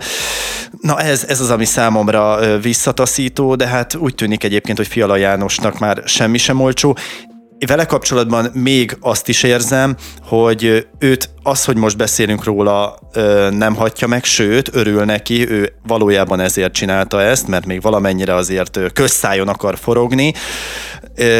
Ha nem szólaltunk volna meg most vele kapcsolatban, akkor én szerintem akkor azzal átadtunk volna neki a legtöbbet. A ö, tiszteld apádat meg anyádat dolog az tényleg lehet igaz. Tehát, hogy vannak olyan szülők, akik nem érdemlik meg a tiszteletet. Uh-huh. De a performance-t néző emberek minimum megérdemlik azt a tiszteletet, hogy a Fiala János számoljon be arról, hogy, hogy mi, miért ez a bestiális dű az édesapja ellen, hogy nyilvános adásban kell porszívózni a hamvait, hogy, hogy elhangozhat egy olyan mondat, hogy nem tudom eldönteni, hogy ez apáme vagy máskosz. Uh-huh. Tehát minimum tartozik egy magyarázata, ha nincsen magyarázat, akkor semmi más, csak, csak, csak tabu döntés és, és értelmetlen aljas provokáció. Én valójában bestiális dühöt nem éreztem rajta, hanem ilyen végtelenül, nem tudom... Ö... Mindent így ad, így ad elő. Ilyen rezignált, ilyen semmilyen. Ja. Tehát, hogy valójában, mint hogyha, nem tudom, így a reggeli kávémba cukor helyett sót tettem. Tehát, hogy így nagyjából Jó, ez a szintű. A bestiális dühöt én is abból vezettem le, amit csinál csinált, nem, azt, nem abból, ahogyan csinálta, mert nyilvánvalóan, hogy úgy tűnt, mint aki azért alaposan le van szedálva ehhez a performancehoz is mert általában is van, van egy ilyen élménye az embernek a fialával kapcsolatban, hogy minthogyha így kettővel alacsonyabb fokozaton pörögne a gép, mint amin egyébként tudna, de valahogy így mindig erőt vesz magán, vagy, vagy valamilyen módon ezt megállítja. A másik ugye, hogy felteszi a kérdést a betelefonálónak, mert elmondja a történetet, hogy az apja hamvait az kiszórta a kocsiából, és az apja hamvainak egy része a kocsia oldalára ragadt, és felteszi a kérdést a betelefonálónak, hogy ön lemosná, vagy hagyná, hogy az idő vigye el? Na, az, az volt talán a legkínosabb az Tehát egészben, igen. E, ez, ez valami egészen, egészen förtelmes, és, és azt gondolom, hogy beszélni kell erről, tehát hogy nem lehet nem beszélni, amikor egy ilyen szintű, durva, bestiális civilizációs értés történik.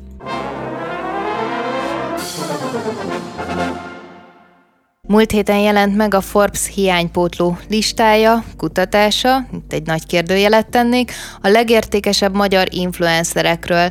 Ebből kiderül, hogy az első helyen a The VR áll, míg őt Pampkutya követi, berobbant Forstner Csenge is TikTok csatornájával, de avatatlan szemeknek talán az lehet a legfurcsább, hogy Dancsó Péter zárja a 20 fős listát. Az jó vagy rossz?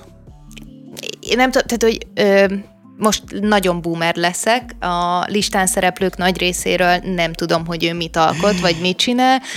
Dancsó Péter ő, ő viszont egy ilyen jó, nem tudom, origó pont, tehát hogy az ő nevét azok is ismerik, akik így nem követik az ő munkásságát, így nekem ezért volt furcsa, hogy ő az jó, hát utolsó hát hosszú kerül. évekig, hosszú évekig az összes ilyen listát a Dancsó Péter vezette, és annyiban nyilván helyes ez a lista, hogy reagált arra, hogy a Dancsó kultusz, meg, meg a Dancsó Péternek a, a média jelenléte és az általa nyújtott média élmény az nagyon-nagyon leértékelődött az elmúlt pár évben. Elsősorban egyébként az RTL-es szereplésének köszönhetően azt gondolom, hogy azt érezte már, hogy, hogy a, kinőtte a YouTube-ot, és ideje meghódítani a, a kereskedelmi televíziózást Annyira jó lenne azt hinni, hogy ez igaz, amit mondasz. Tényleg. De ő, ne, ő, ő, ő tényleg ezt gondolta, biztos vagyok Nem, nem, nem, nem. Annyira jó lenne, ha kapnánk arra való bizonyítékot, hogy tényleg az RTL-es szereplése az, ami bedöntötte egy kicsit az ő hatalmát.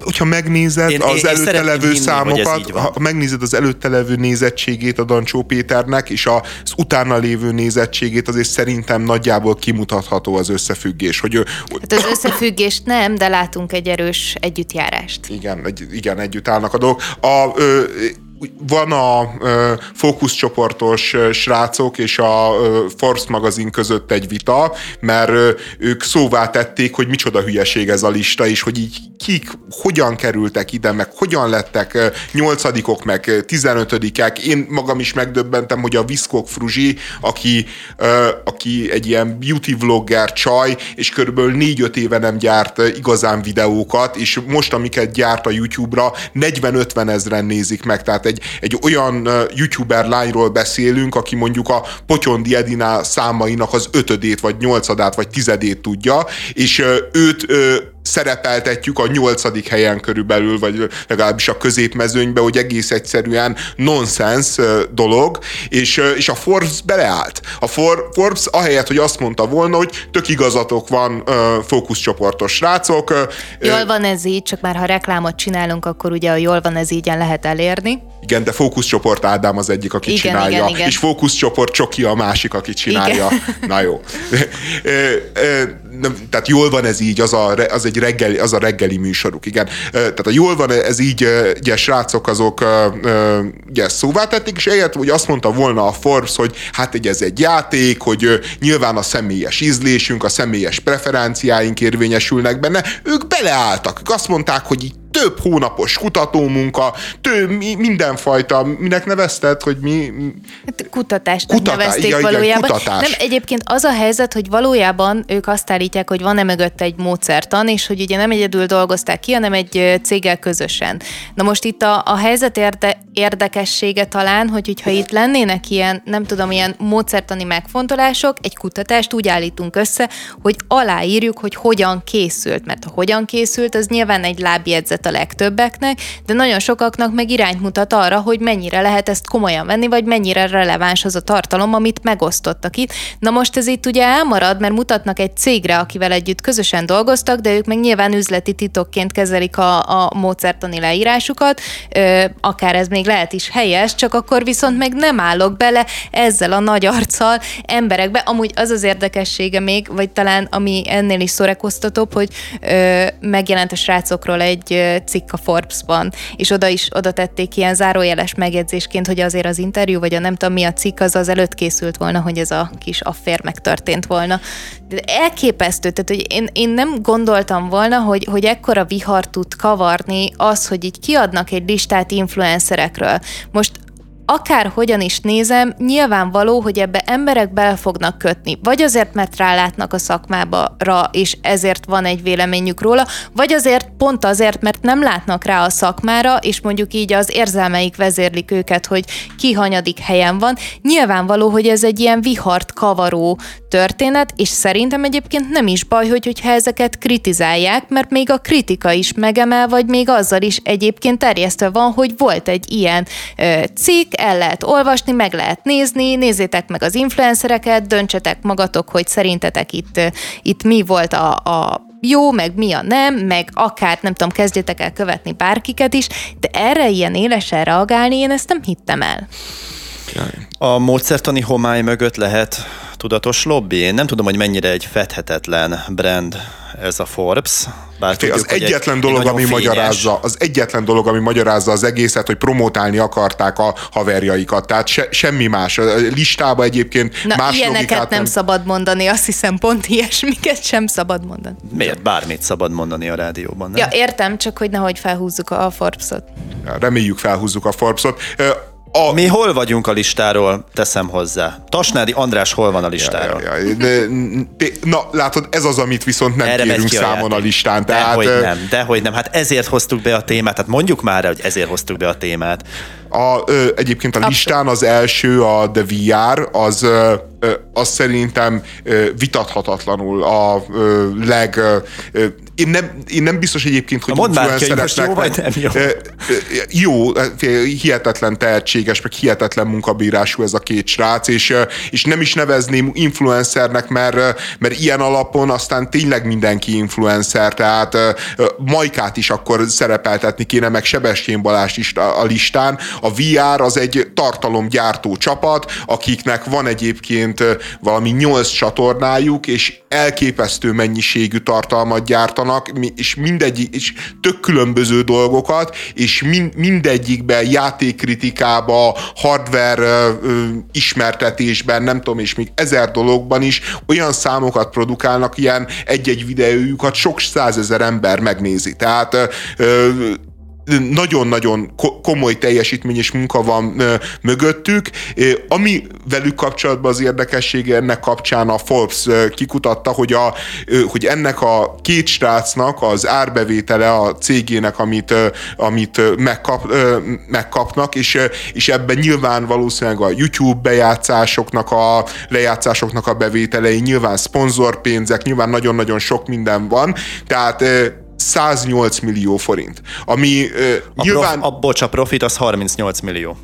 De, de azt ne is nézzük szerintem, mert az, hogy most a profit, hogy mi beruháztak bele, éppen mit vásároltak, mennyi pénzt fizettek ki maguknak, az mindegy. A lényeg, hogy, hogy egy ilyen hihetetlenül uh, uh, nagy uh, eléréssel dolgozó, elképesztően népszerű uh, internetes vállalkozás, hogy csak 108 millió forintot tud termelni, engem nagyon megdöbbentett. Tehát én, én azt gondoltam volna, hogy ennek az ötszörösét vagy tízszeresét produkálják ők, ők bevételbe, mert, mert tényleg olyan számaik vannak, ami alapján azt a pénzt is simán megérdemelnék, és nagyon-nagyon jogosan kapnák meg. A 108 millió forintot én igazából nem tudom hova tenni. Ők is mondták egyébként, hogy az elő, hogy a következő év az azért ennél is jobb volt, de, de én szerintem azért is érdekes, most így mindenfajta más zsebében turkálást elengedve, hogy nagyjából azért látjuk, hogy azok az influencerek, akik veretik a, a, és demonstrálják, hogy mennyi pénzük van, milyen jól élnek ebből, micsoda aranyélet ez az influencerség, és tizedekkora vagy századekkora megtekintéseik vannak, mint a The VR-nak, akkor valószínűleg egyébként a bevételek is tized meg századakkorák, tehát hogy, hogy igazából ami, amikor eljátszák nekünk a közepes nézettségű influencerek a világ királyait, azért képzeljünk oda egy mondjuk egy, egy bankfiók vezetőnek a fizetését legjobb esetben, és ezért, ezért azért napi szinten nagyon keményen meg kell dolgoznia bármilyen influencernek, meg bármilyen tartalomgyártónak, tehát de, de a VR első helye az, az szerintem vitathatatlan. A PAM kutyának a második helye, az, az viszont meg már tényleg a kifejezetten problémás kategória, uh-huh. mert a PAM kutya egyrészt nem influencerként működik. Hát eh, két nagyon-nagyon kulturált srác, aki a viárosokat se nevezném influencernek, de a pamkutyáikat sem, mert egész egyszerűen nem influencerek, nagyon-nagyon kulturált két tartalomgyártó, akiknek volt egy zenés korszakuk, amikor csinálták a egyébként nagyon jó pofa paródia videóikat, és most meg utazós, meg különböző ismeretterjesztő videókat csinálnak. Nyilván nem akkora népszerűség mellett, mint mint a, a, pop karrierjüket, de, de egyébként jó tartalmak, amit sokan néznek, de második hely, második hely. Tehát, hogy és, és azzal igazolják, hogy van valami Panasonic szerződésük, és azért kapták meg a második helyet. Én, én én nem látok bele a Panasonic szerződésébe a PAM kutyának, szerintem a Force magazin se, de nehogy már egy, egy senki által nem ismert szerződésre hivatkozva legyen valaki a második egy ilyen listán. Aki ö, viszont ö, abszolút ö, influencer, és abszolút ennek a, erre a listára való, az a Visperton, aki ö, a harmadik helyen van. Megvan nektek ez a figura? Visperton? Nincs. Hát Vispertonról azt, azt kell tudni, na, na ő tényleg influencer, de az a fajta influencer, hogyha mondjuk megnézitek a ö, ö, Szomorúság háromszöge című filmet, ami egy ö, ilyen ö, torsztükröt akar tartani a, ö, az influencerek felé, hát ők nem, nem mertek olyan éles ecsetvonásokkal dolgozni, ahogy a Visperton dolgozik. Tehát a Visperton, hogy minden, amit gondolsz a, az influencerekről negatív értelemben, na az Visperton. A Visperton az egy ilyen végtelenül magamutogató, sekélyes, semmiről sem szóló, ostoba hülye gyerek, aki, aki én, én megnéztem vagy tíz videóját, és nem tudok uh, arról mondjuk két bővített mondatot mondani, mert annyira nem szólnak semmiről, és emellett egyébként a figura egy, egy ilyen meleg karikatúra is. Tehát, hogy, hogy túl azon, hogy egy influencer szatíra, még egy meleg karikatúra is. A legviccesebb történet az volt vele kapcsolatban, amikor uh, valamelyik Pride, talán az előző, vagy az ezelőtti Pride idején Visperton az coming out azzal, hogy meleg. És uh-huh. mindenki döbbenten állt, hogy, hogy te ezt még nem mondtad? Hát így mindenki úgy tartotta számon, hogy meleg, mert állandóan sminkeli magát, úgy beszél, mint egy csaj, tehát hogy, hogy, hogy mindenfajta meleg sztereotípiának a lerakata a Visperton. És, és semmi más nem csinál egyébként ezen túl, mint hogy provokálja az embereket egy olyan életmóddal, ami nyilvánvalóan hazugság, már csak a The VR számaiból is gondolva, hogy ő első osztályon nyilván szponzorációból ebből abból összejönnek neki tényleg ezek a videók, meg megcsinálja, de hát ő nem ezen az életmódon él, hanem azt hazudja, hogy ezen az életmódon él, ő ezen az életmódon dolgozik, meg ebben az életmódban dolgozik, hogy egyszer majd a saját jogán is élhessen így, de, de valójában az, hogy ő a TikTokon, nem tudom én, megnézi két-háromszáz ezeren a videóit, azért ez se az a jelenlét, most így, ha influencereket hasonlítunk össze,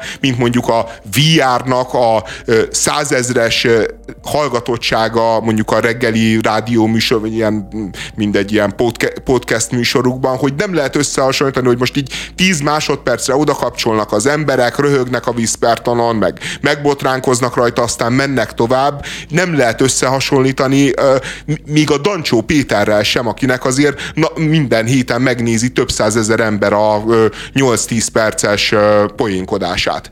És ez a Viszperton, ez, ez lett így kiemelve, és így csurog a Forbes szerkesztőiről a, az elégedettség, hogy na ilyennek kell lennie, na ez a jó út, ez a nagyon uh, amerikai, ez a nagyon trendi, ez a nagyon menő dolog, miközben az egész az a uh, teljes félreértése szerintem a médiának, meg a nyilvánosságnak, meg a kommunikációnak, amit a Viszperton csinál kedvet kaptam megnézni az ő videóit. Ja, Istenem, akkor na- valamit nagyon-nagyon rosszul csináltam.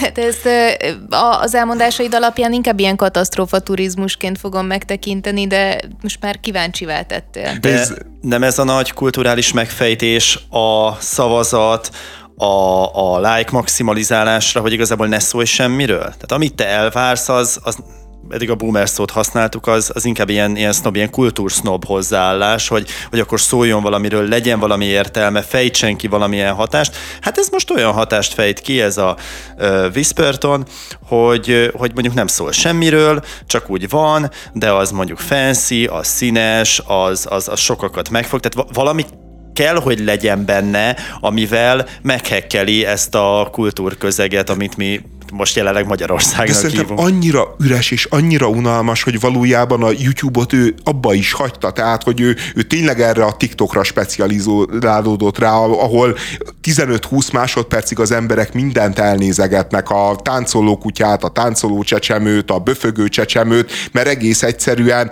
10-15 másodperc bármiből belefér. Én de... láttam ö, tizenéves TikTokozni, nem nézik végig a 15 másodpercet. Tehát, hogy de az valójában elég, ha kettő-három másfél néz. másodperc alatt dönti el, hogy azt a videót végig fogja nézni, vagy nem. Elképesztő. Na hát folytatjuk sorozatunkat, mint ahogy a sorozat is folytatódott, Last of Us, és megpróbálunk két epizódot is összefoglalni röviden. Spoilerezni fogunk, tehát nem leszünk most senkire sem tekintettel, mert ezek azért már lefutottak, és olyan szinten részei a popkultúrának, a mainstream közösségi médiának is, hogy elkerülhetetlen, hogy valaki találkozzon úgy mondjuk egy szörnyeteggel egy fotón, hogy egyébként nem látta például a sorozatot. A negyedik rész ízlésesen apró lépésekkel továbbfejleszti a hősöket, ennek a posztapokaliptikus világnak egy újabb rétegét fejti fel, megjelennek Kansas City-ben, tehát városi akció az, ami itt történik, és megismerünk új szereplőket, Henryt és öccsét, Szemet, mint banditákat. Itt egy ilyen bandaháború alakult ki, ahol, ahol egy nő a vezető, lelőnek egy orvost, nagyon keresik ezt a Henryt és egyébként az öccsét, akik aztán csatlakoznak a mi hőseinkhez, Eliékhez és Joelhez. Tényleg nagyon nehéz összefoglalni a két epizódot, inkább csak kiemelnék ilyen, ilyen ikonikus jeleneteket. Például az ötödik részben történik az, hogy miután ez a Kansas City banda üldözi hőseinket, akik most már ugye négy főre duzzadtak, a város határában kialakul egy ilyen valódi ilyen zombis, posztapokaliptikus harc, ugyanis a banda elkapja őket, már-már kivégzik a szereplőinket, a hőseinket, amikor megjelennek a zombik, és többek közt egy, egy, egy egészen brutális bloater, vagy nem tudom magyarul mi a neve neki, angolul azt hiszem jól mondtam, egy ilyen egészen brutális szörny, akit már így teljesen átitatott, szinte magába szippantott ez a bizonyos gomba, egy fejjel nagyobb az átlagnál, sokkal erősebb, helyben letépi az egyik banda vezérnek a fejét, és hát valószínűleg nem nagyon lehet őt megállítani és hőseink innen folytatják egyébként majd a menekülést. Annyi még hozzá, hogy már nem négyen vannak hőseink, hanem ketten, ugyanis megfertőződik az egyik kisfiú, az ő testvére, jól mondom, testvére pedig hát bánatában, hogy ő lőtte le az őrjöngő ö, kistesót, hát magával is végez. Így röviden és tömören nem tudom mennyire volt érthető, érdemes követni a sorozatot, és akkor összeáll a kép, de hogy itt már láthattunk egy, egy új színt, és igazából egy új szörnyet. Nekem azért tetszett ez a két rész. Egyébként én most kezdem igazából megszeretni a sorozatot, mert most már így talán így kezdek ráérezni az ízére. Én se a zombi filmeket nem szeretem, se nem szeretem ezeket a felnőtt férfi, fiatal lány, meg fiatal, felnőtt férfi, fiatal férfi barátságról szóló történeteket. Nekem még az asszony illata sem jött be különösebben. Amit szerettem a, a Taka Waititi-nek van egy filmje, az embervadászat, vagy valami ilyesmi. Igen, a szemnél egy kisfiúval az erdőben. Igen, igen, na, igen. Na, nekem az, arany... nagyon, nekem az nagyon nem na, tetszett. Na, szerintem az aranyos volt, és, és az a helyzet, hogy viszont az nagyon tetszik, hogy ezt a két zsánert, a, a zombi filmnek ezt a, ezt a brutalitását összehozza ezeknek a kicsit ilyen romantikus, kedves, ifjúsági filmeknek a, a nagyon-nagyon jó energiáival, és, és, és hol egyikben vagy, és ijesztő és veszélyes és brutális a világ, amiben élsz, és, és hirtelen a másikba vagy, ami meg felemelő, szeretetteljes és, és nagyon-nagyon befogadó. Tehát én, én nekem, tehát én most vagyok úgy, hogy, hogy elkezdtem szeretni a sorozatot, és, és ebben a két részben az meg különösen tetszett, hogy, hogy én nem bandaháborúként fordítanám le azt, ami történt, hanem igazából egy elnyomó rezsim elleni forradalom történt, és az elnyomó rezsim elleni forradalom, a népforradalom, ugye magukat is úgy nevezik, hogy a nép a, hát egy még szörnyebb diktatúrát hozott létre, mint ami ellen fellázadtak, hogy aztán ezt a diktatúrát órát meg elsöpörje a zombiknak a serege, de ez, ez is olyan szép allegória a, hát a, a történelmünkre, meg a világunkra. Vagy hát láttunk már nagyon sok ilyet valójában. Nekem a, az ötödik rész az egy kicsit megterhelőbb volt, mint amennyire az eddigiek voltak, hogy nagyon sok gyerek tűnt fel zombi karakterként, ami, ami így egy kicsit így szíven ütött, megmondom uh-huh. őszintén, de alapvetően meg én is azt érzem, hogy így ö, jó irányba megy, vagy halad, mert valójában az elejétől kezdve szerintem megvan ez a fajta ö, nem tudom, kettősség a sorozatban, hogy tényleg van benne érzelem, meg tényleg van benne kapcsolódás, és mellette egyébként meg ott vannak a, a zombi filmek. Mondjuk én megmondom őszintén, hogy az utóbbi részeket általában úgy nézem, hogy félig nézem, tehát hogy így van, van az a rész, amit, amit nem bír elviselni a, a kicsi kis lelkem. Engem még az izgat kifejezetten a sorozattal kapcsolatban, hogy mindig van valami új hír, valami új, nem tudom, ilyen kattanás, ami, ami történik. Ugye a harmadik részről beszéltünk is, most a, a mostaniakban meg ugye egy, egy modell törölte a, a, a profilját, a Twitter profilját, mert testszégyenítést hajtott végre az egyik szereplőn, mert valójában kiposztolta a hölgyről, aki vezeti ezt a felkelést, hogy a teste azt mondja, hogy luxus életet él, nem pedig posztapokaliptikus hadúr. Hol van Linda Hamilton, amikor szükség van rá? És ezen, hát egyébként szerintem a, a szereplő jól válaszolt, tehát, hogy ő így elmondta, hogy az a kép, amit kiemeltél, az egy fotózásról volt, nem abban, és amúgy meg, tehát, hogy én egy felkelést tervezek, nekem nem kell izmosnak lennem, hanem okosnak, tehát, hogy ez a reagálás szerintem tökéletes volt, de hogy így mindig van valami, tehát egy ennyire követett sorozatban mindig feltűnik valami olyan hír, amin lehet csámcsogni.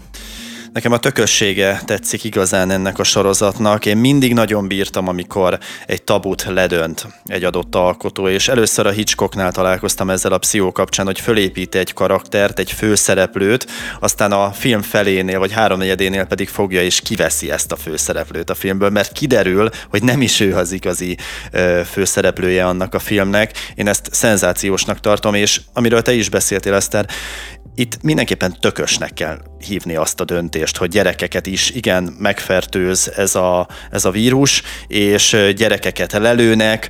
Ha, ha valaki ilyen karakánsággal, ilyen bátorsággal áll hozzá egy projekthez, én azt gondolom, hogy abból mindig valami jó fog kisülni, és szerencsére ez most is így történt. Holnap jövünk vissza.